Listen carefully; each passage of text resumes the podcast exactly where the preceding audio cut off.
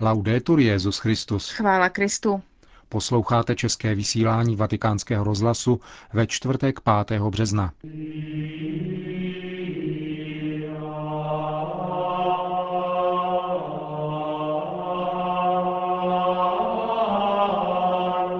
Benedikt šestnáctý v pondělí navštíví městský úřad Říma.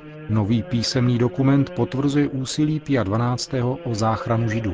Giuseppe Tanzella-Nitti, profesor fundamentální teologie, hovoří o mezinárodní konferenci Biologická evoluce, fakta a teorie. To a mnohé další uslyšíte v našem dnešním pořadu. Hezký poslech přejí Markéta Šindvářová a Milan Glázer.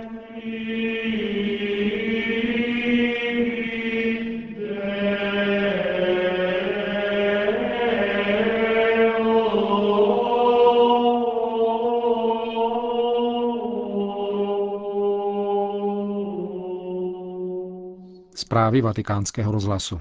Vatikán.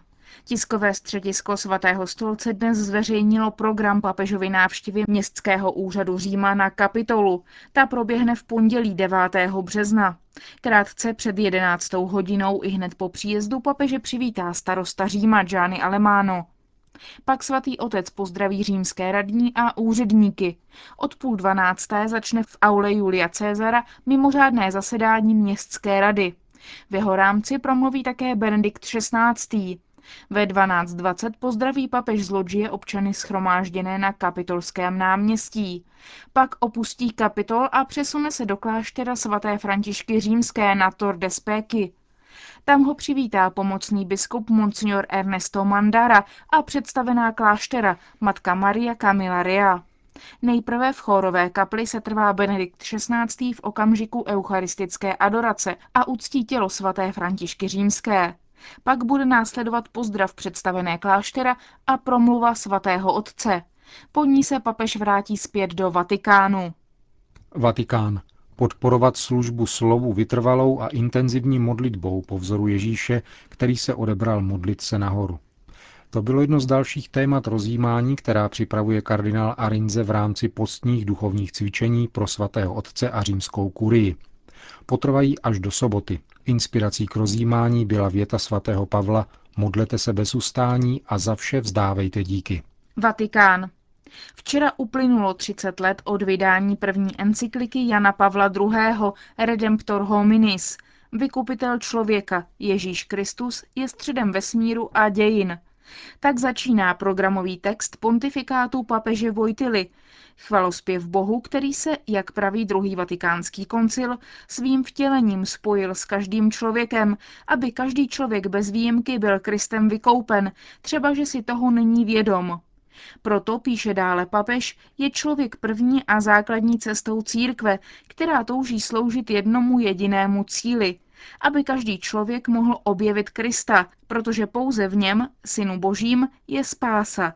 Člověk totiž nemůže žít bez lásky, píše Jan Pavel druhý, a sám v sobě je nesrozumitelnou bytostí, jejíž život je zbaven smyslu, pokud mu není zjevena láska, pokud se nesetká s láskou, pokud lásku nezakusí a neosvojí si ji.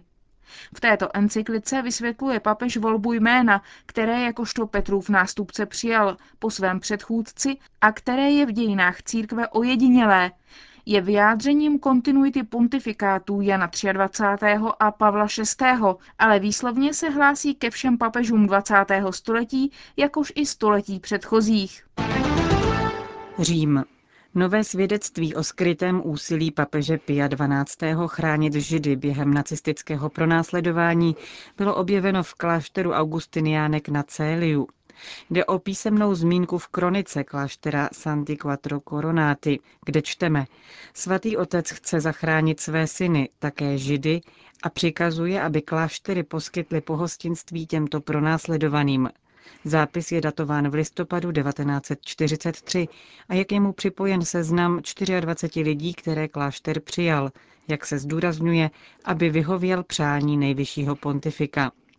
Více nám poví pater Petr Gumpel z Tovarištva Ježíšova, historik a relátor beatifikačního procesu Pia dvanáctého.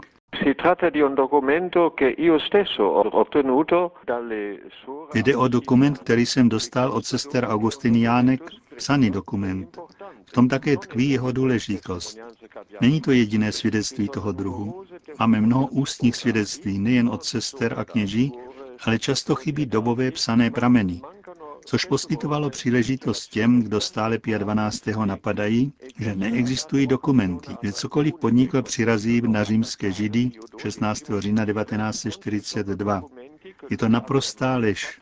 Jediné, co k tomu lze podotknout, je to, že v době pronásledování a tehdejší situaci v Římě prozíravý člověk pokud možno neuchovával takové věci černé na bílém, protože hrozilo, že se dostanou do nepřátelských rukou a budou z nich vyvozena opatření proti katolické církvi.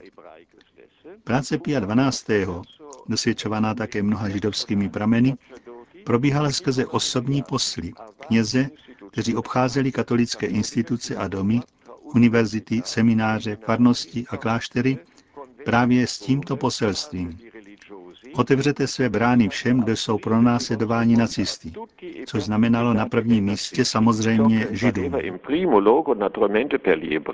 Může tento další důkaz posunout ku předu beatifikační proces Pia dvanáctého? Doufám, že ano.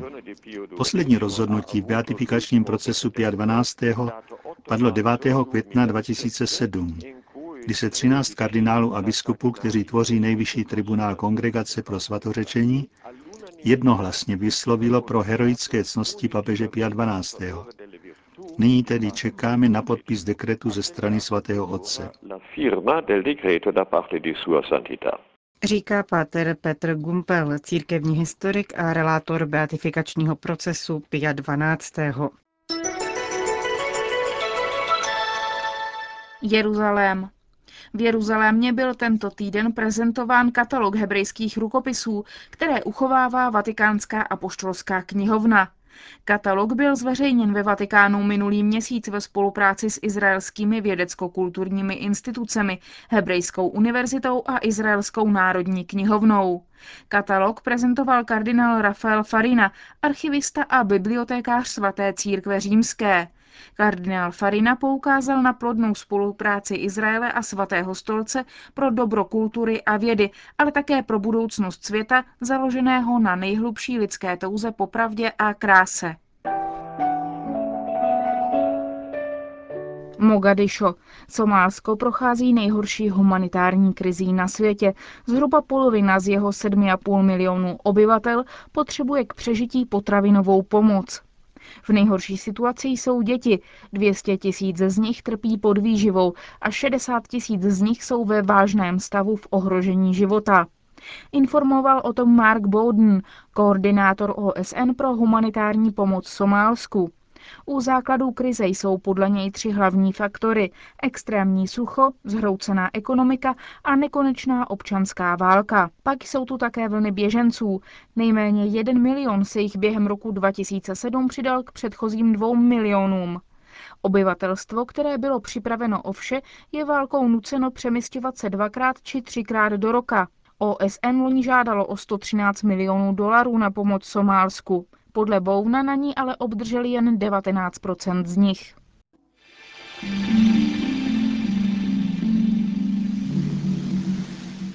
dvě stě let od narození Charlesa Darwina a sto padesát let od publikace jeho hlavního díla o původu druhů se stalo vhodnou příležitostí přivést vědce, filozofy a teology k tomu, aby se navzájem poslouchali.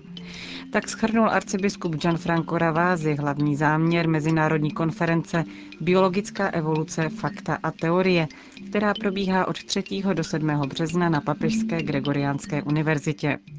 Pět pracovních dnů poskytuje dostatek prostoru k nahlédnutí problému evoluce z širší perspektivy, než je u tradičního neodarwinismu obvyklé. Mluví don Giuseppe Tanzella-Nitti, profesor fundamentální teologie Papežské univerzity Santa Croce a člen organizačního výboru. Jde o velmi široce koncipované setkání nad tématem evoluce. Zabývá se nejen klasickými darwinovskými mechanismy, ale i dalšími evolučními procesy. Je to nesmírně důležité, protože teologa zajímají vědecké údaje, pomáhají k lepší interpretaci písma svatého a také k zahlednutí možností směru porozumění zjevení. Stejně tak je zajímavé pro filozofa, protože ve způsobu prezentace vědeckých zjištění je vždy nezbytně přítomna i filozofická vize, totiž v tendenci poskytnout globální náhled celku. A když tato jednotná vize začíná interpretovat data, mění se v jistém smyslu ve filozofickou vizi, protože bych řekl, že stejně teologie jako filozofie pociťují ve vědeckých zjištěních pobídku a reflektují je a zkoumají, jak je využít a zahrnout do systému. Je křesťanská idea stvoření, odvozená z biblické exegeze, nějak zpochybněna Darwinovou evoluční teorií? Řekl bych, že ne, alespoň nakolik míníme evoluční teorií skutečnost, že biologické druhy na naší planetě se proměňovaly a že život se postupně vyvíjel od jednoduchých forem ke stále složitějším a organizovanějším formám života. Pokud evoluce znamená toto, je zcela slučitelná s ideou stvoření. Abych si vypůjčil slova jednoho z velkých biologů a zastánců evoluce, Teodózia Dobžanského, evoluce je způsob, jakým Bůh tvoří. Myslím, že je to tvrzení, které můžeme dobře sdílet, pokud evolucí míníme to, co jsem řekl. Pokud bychom ale za evoluci považovali, jak se čte v některých povrchních článcích, ideu, že ve vesmíru nebo také v rozvoji života na Zemi není žádný plán, žádná finalita, žádný směr, který ústí nakonec ke člověku, pokud evoluci míníme toto, což je podle mého náhledu spíš filozofický závěr, nebo bych řekl ideologický, nikoli vědecký. Darwin o tom nikdy nemluvil. Kdykoliv se ho dotazovali na názor o posledních příčinách a o nejzaším původu člověka a o jeho výskytu, zachovával vždy velký respekt a říkal, že jde o problémy daleko větší, než si může klást vědec. Diskusi na toto téma nechával dosti otevřenou.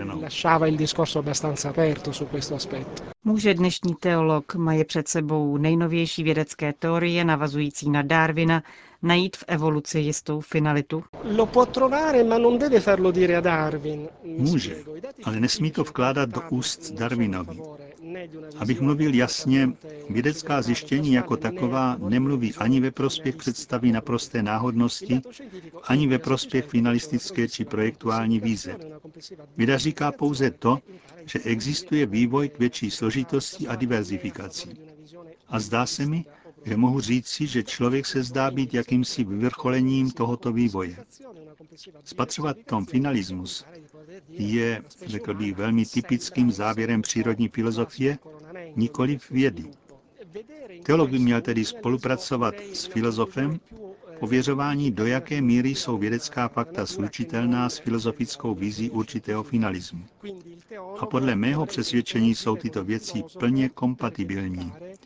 Ale nemyslím si, že se na to máme ptát vědců, nebo lépe řečeno, není potřeba ptát se na to vědy. Také vědec je totiž v posledku filozofem, je člověkem, který reflektuje věci, a jakožto lidská bytost při takovém uvažování nad pozitivními výsledky může zahlédnout v přírodě finalismus. Pokud se bude ale ptát jen čísel, molekul a genů D N A, zcela jistě se tohoto finalismu nedopátrá.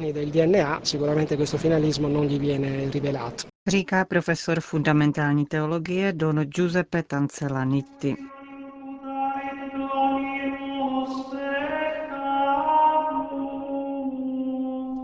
Končíme české vysílání Vatikánského rozhlasu. Chvála Kristu. Laudetur Jesus Christus.